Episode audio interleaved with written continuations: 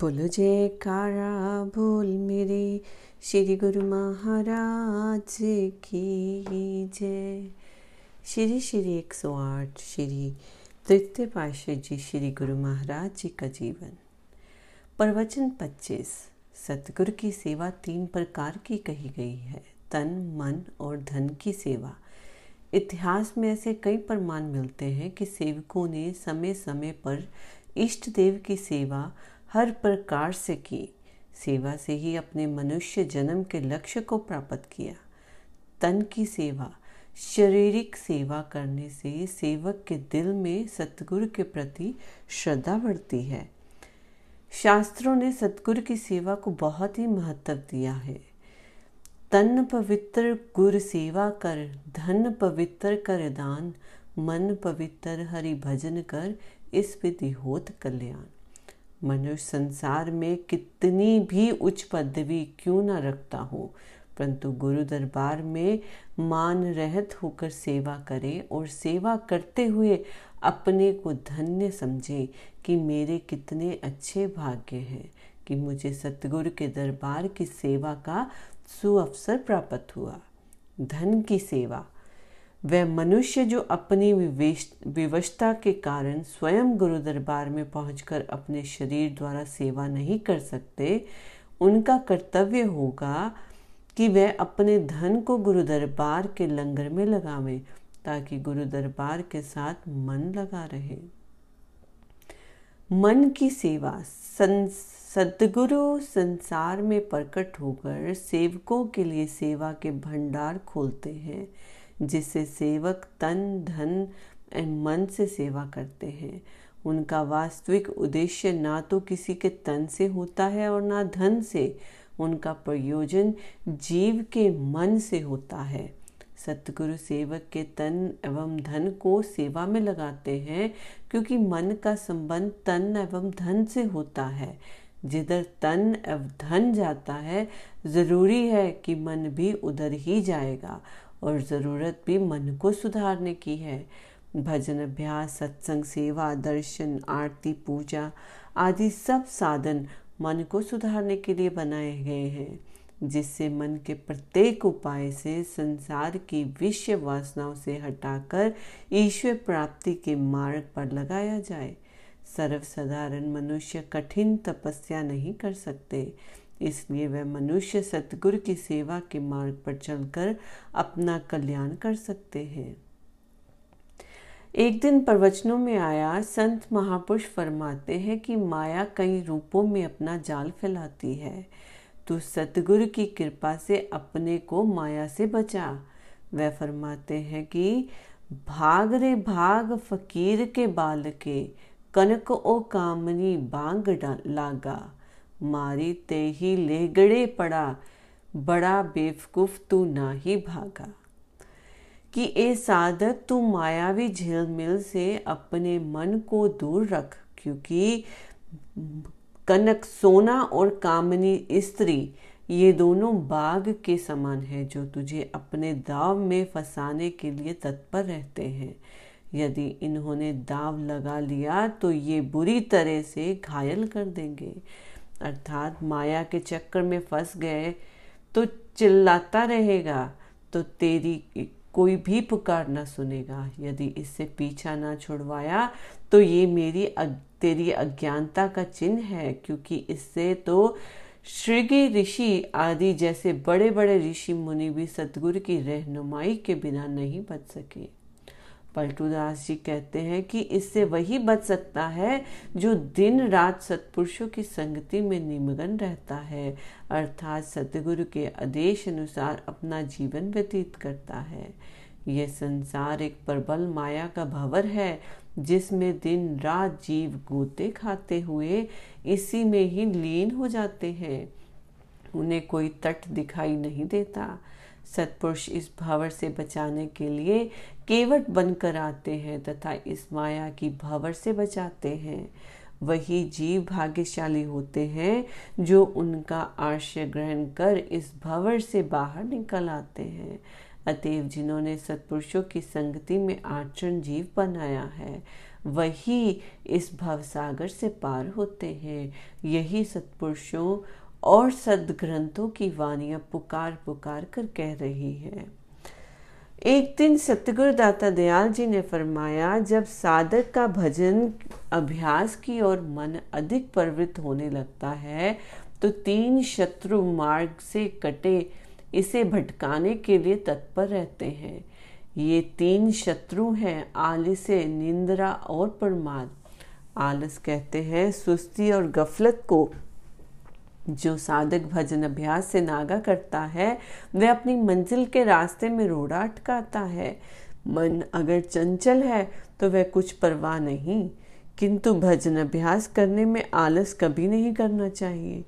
निंद्रा भी अभ्यास में रुकावट डालती है। परमात कहते हैं, बेवकूफ़ी को, इन सब दुर्गुणों से साधक को परहेज रखकर मंजिल की ओर बढ़ते जाना चाहिए। जब साधक की चित्रवृत्तियाँ भजन अभ्यास में एकाग्र हो जाती हैं तो उसमें ताकतें आ जाती हैं। अच्छा तो ये है कि इन ताकतों का उसे पता ना चले। यदि उसे किसी सिद्धि शक्ति का अनुभव होने लगे तो अहंकार करने से परहेज रखे तथा नर्मता एवं गरीबी से काम ले, ले। नहीं तो शीघ्र ही गिरावट की ओर जाएगा फिर उसे संभालना कठिन हो जाएगा।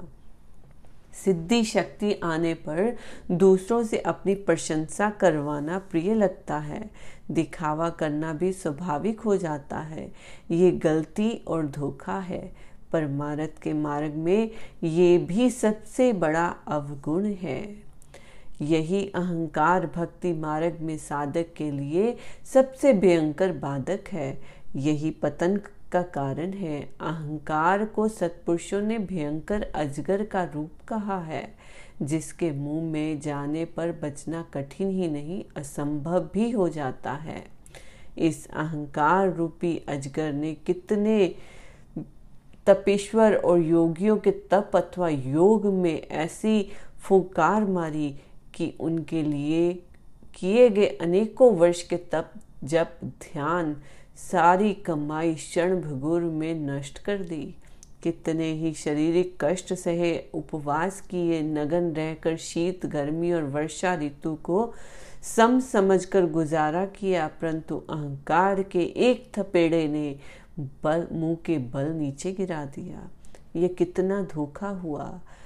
अतएव साधक जिसे साधना के लक्ष्य की प्राप्ति करनी है, उसे गुरु भक्ति मग को अपना कर सतगुरु के वचन अनुसार नित्य प्रति अपने मन पर ध्यान रखना चाहिए तथा अहंकार का हनन करके भजन अभ्यास में निरत रहना चाहिए, तभी इस भक्ति और परमार्थ के मार्ग में सफलता प्राप्त होती है।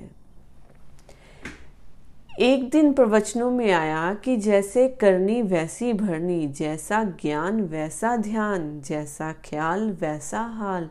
जो बोएगा वो काटेगा, कीकर बोकर उस पर आम कदापि नहीं पाया जा सकता। जो बीज बोया जाता है, वह अवश्य फल लाता है। चाहे वह अति साधारण हो, तुच्छ हो, क्योंकि उसमें फल देने की क्षमता गुप्त रूप से विद्यमान है। बिना बीज बोए कोई भी फल प्राप्त नहीं किया जा सकता।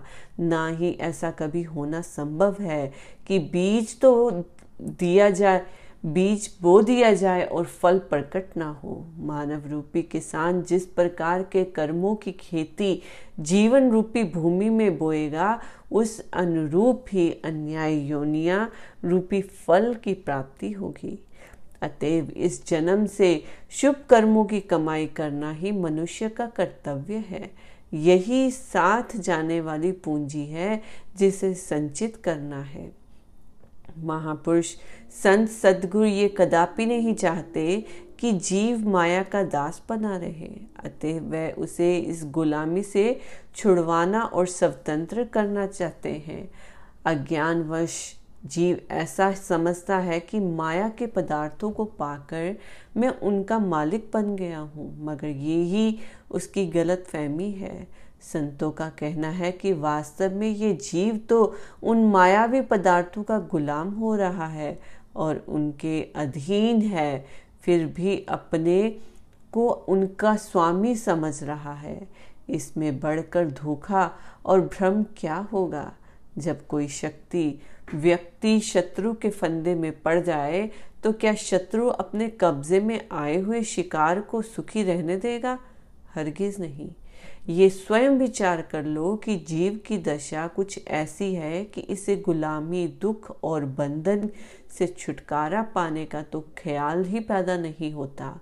फिर छूटेगा भी कैसे? इसके अंदर तो माया की गुलामी का जुआ और कंधों पर दृढ़ता पूर्वक जमाए रखने की ख्वाहिश काम कर रही है।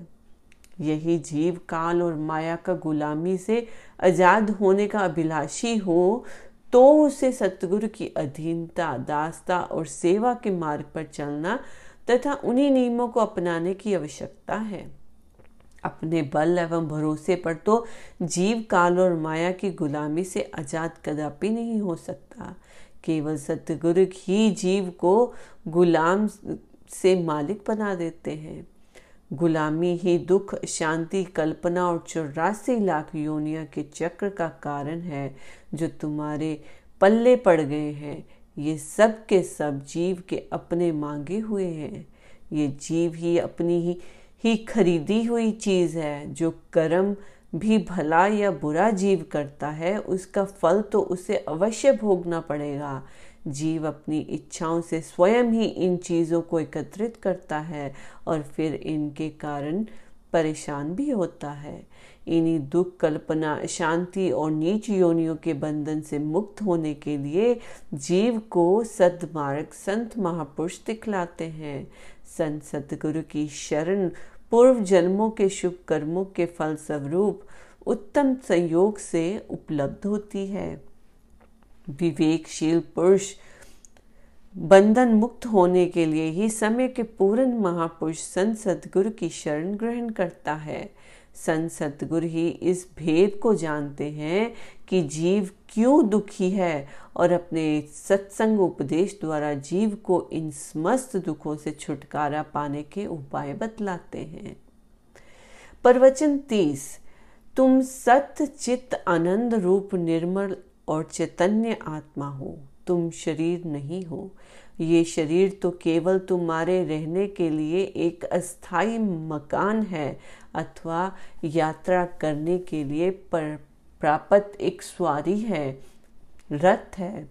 इस रथ का रुख पहले विपरीत दिशा में अर्थात काल और माया की ओर है। चौरासी लाख योनिया की ओर ये रथ दौड़ा जा रहा है।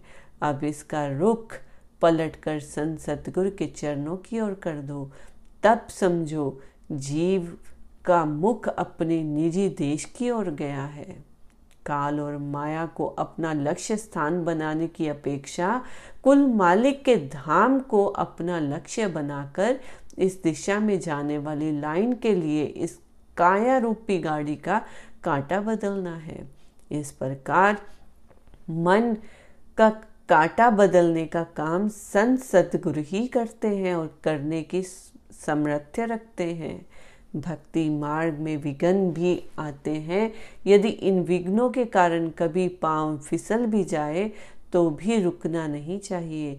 गिरने पड़ते, चलते रहने से जीव एक न एक दिन निश्चय ही अपना लक्ष्य स्थान तक पहुँच जाएगा। जीव नाम ही चलने का है, और जीव वह है जो चलता रहे। रुकना तो मौत की निशानी है। इसीलिए मालिक की सेवा, भक्ति, प्रेम, आज्ञा पालन तथा दृढ़ विश्वास के द्वारा अपने अंतर में आत्म बल उपर्जित कर मंजिल की तरफ़ कदम बढ़ाते रहना चाहिए और जीवन में मालिक की प्राप्ति कर मंजिल पर पहुंचकर जीने का लक्ष्य प्राप्त करना है तथा मनुष्य जन्म का लाभ उठाना है। इसी ज्ञान की लगता करवाने और अज्ञानता को दूर हटाने के लिए महापुरुष युग युग में भिन्न भिन्न रूप में अवतार धारण करते हैं। प्रवचन 31 प्रत्येक जीव के अंतर, अंतराल से परीक्षण एक विशेष प्रकार की झीनी सत्ता, जिसे सुरती की धारा कहते हैं, निर्यात होती रहती है। चाहे मनुष्य को स्वयं इसका भान हो या ना हो यही सुरती की धारा ही मानव जीवन का सार तत्व है। इसी को ही मनुष्य की महत्व, सत्ता अथवा शक्ति कहना चाहिए। विचार करना है कि मनुष्य अपने घट से सुरती की इस धारा को निरंतर किस प्रयोजन से करता है अथवा इसका प्रयोग कहाँ कह, रहता है? सुरती की धारा किस मूल्य एवं महत्व की वस्तु है? इसका निरंतर निर्यात कर बदले में क्या वस्तु प्राप्त की जाती है? जिस प्रकार कोई नादान रूप, रुपए के मूल्य की किसी वस्तु के बदले दो कौड़ी का माल खरीद लाए, वैसे ही साधारण प्राणी इस संसार में आकर अमूल्य वस्तु अर्थात सुरती की धारा के बदले निरर्थक मिथ्या मायावी पदार्थ खरीद, खरीदते हैं। दिन रात उसी में व्यस्त हैं। साधारण प्राणी अपने जीवन का वास्तविक मूल्यांकन नहीं करता, ना ही उसे जानने, समझने का यत्न करता है। ये मनुष्य आत्मा है, शरीर नहीं, तथा आत्म सत्ता का जो मूल्य है, उसकी तुलना में यदि अरबों खरबों की संपत्ति तथा असख्य मायक पदार्थ भी प्राप्त हो जाए तो ये कौन सा लाभ हुआ? जीव ऐसा विश्वास कर लेता है कि मैंने बड़ी कमाई कर ली। परंतु विचार तो इस बात का करना है कि संसार के मूल्यवान से मूल्यवान पदार्थ भी यदि उपलब्ध हो तो क्या उनके द्वारा शांत आत्मा को शांति लाभ हो सकेगा? अथवा आत्मा पर अनेक जन्मों से चढ़े हुए मलिन अवर्णों का उतार सकने में सहायता प्राप्त होगी? यदि ऐसा नहीं हो सकता तो फिर ये समस्त पदार्थ लाभदायक तथा मूल्यवान कैसे हुए? सत्य तो ये है कि संसारिक पदार्थों में असक्त रहने के कारण सुरती पर माया के मलिन आवरण प्रतिदिन चढ़ते जा रहे हैं। तब भी जीव इन मायक पदार्थों को प्राप्त कर खुशी से फूला नहीं समाता। कितने आश्चर्य एवं दुख का विषय है कि जीव धोखे में फंसकर भी मिथ्या चीज़ों पर विश्वास करता है। अपने आप को धोखे में डालकर भी खुश हो रहा है। इस भ्रांति एवं गुमराही का भी कोई ठिकाना नहीं। जो जीव आत्मा के हानिकारक एवं आत्मा के को नरक में धकेल देने वाली है। साथ ही तो जो आत्मा के लिए अशांति एवं कलेश का उत्पादक है, उसी को ही प्राणी मूल्यवान एवं लाभदायक समझता है। संत सतगुरु जीव को इस भ्रम तथा धोखे का शिकार होने से बचाते हैं। यथार्थ की परख करवा कर यथादर्शी परीक्षक बनाना चाहते हैं, जिससे कि जीव अर्ज़ कम इतनी तो पहचान रखे कि सत्य को सत्य, माया को माया परमारथ को परमारथ जाने, दूध को दूध और पानी को पानी माने। दोनों को एक ना समझे। प्रत्येक मनुष्य दिन रात एक तरह का व्यवहार में लेन देन करता है। सुरती की धारा का व्यय करके उसके बदले कुछ ना कुछ प्रत्येक मनुष्य खरीद करता है। ये लेन देन का व्यापार इस प्रकार होता है कि सुरती की धारा जिस दिशा में जाती है, वहाँ से उसी प्रकार के उसी वातावरण के संस्कार या प्रभाव आकर्षित करके लौटती है। सतपुरुष समझाते हैं कि जहाँ तक संभाव हो सके आधान प्रधान अर्थात अपने व्यवहार व्यापार को ठीक ढंग से करना चाहिए। सत्य के बदले असत्य नहीं खरीदना चाहिए। लाभप्रद वस्तु अर्थात भक्ति, प्रेम, गुरु, सेवा आदि शक, सच्ची वस्तुओं को खरीदकर मनुष्य जन्म का लाभ उठाना चाहिए। प्रवचन बत्तीस, यदि कोई व्यक्ति किसी रोग से पीड़ित हो, उसको कीटाणुओं के शरीर में से निकाल देने का भविष्य में परहेज और सावधानी बरतने एवं पूर्ण स्वस्थ लाभ करके बलिष्ठ बन सकता है, अन्यथा नहीं। खुद ही विचार एवं अनुमान करो को जीवात्मा के अनुकूल खाद अर्थात विचार एवं संस्कार कौन से हैं? इसका सम्यक विचार करके जो विचार एवं संस्कार आत्मा को उन्नत एवं अनयुक्त बना सके, वही सुरती में प्रविष्ट करो। जीवात्मा को अनुकूल खाद प्राप्त हो। इस विचार से संत महापुरुष मनुष्य के विचारों को रुख पलटते हैं, जिससे कि एक वह गलत विचारों की भांति करके अपने आप को अधिक रोगी एवं निर्मल कर लेता है। संत सदगुरु की भक्ति और उनके उपदेश में ही आत्मा के अनुकूल खाद्य पदार्थ हैं। जिसके सुरती में सदगुरु की भक्ति भावों ने तथा सदगुरु के ध्यान ने स्थान पा लिया, उसके सभी साधन मानो सिद्ध हुए। महापुरुष जीव से यही चाहते हैं कि वे अपने चित्त में से प्रतिकूल विचारों, संस्कारों को निकालकर बाहर करे और अपने अंतर को परिशुद्ध करे। चित्त की परिशुद्धि ही सबसे बड़ा साधन है। प्रवचन तैतीस, जिस माया का जीव को सामना करना है, उसका पसारा भी अति विस्तृत तथा प्रबल है। वह भांति भांति के रूप बदलकर जीव को धोखा देती है। उसमें से नितांत सावधान रहने की आवश्यकता है। भय, लोभ, मान, अपमान, स्तुति, निंदा, सुख, दुख, भलाई, बुराई इत्यादि माया के अनेकों बदले हुए रूप हैं। कोई कहाँ तक गिने? ये सब जीव के सन्मुख सामना करने के लिए आया करते हैं। अतएव इन माया के अनेकों रूपों से सावधान एवं सचेत रहना ही साधक का ध्येय होना चाहिए। इसीलिए अपनी लाभ हानि के स्वयं समझने की यत्न करना चाहिए। यथार्थ की परख करो। अपनी आवश्यकताओं को समझो। तथा माया के छल कपट के जाल से अलग रहकर सार तत्व के अनवशेकों बनो। यही मानव जीवन का लक्ष्य है और परम कल्याण इसी से होगा। बोलो जयकारा, बोल मेरे श्री गुरु महाराज की जय।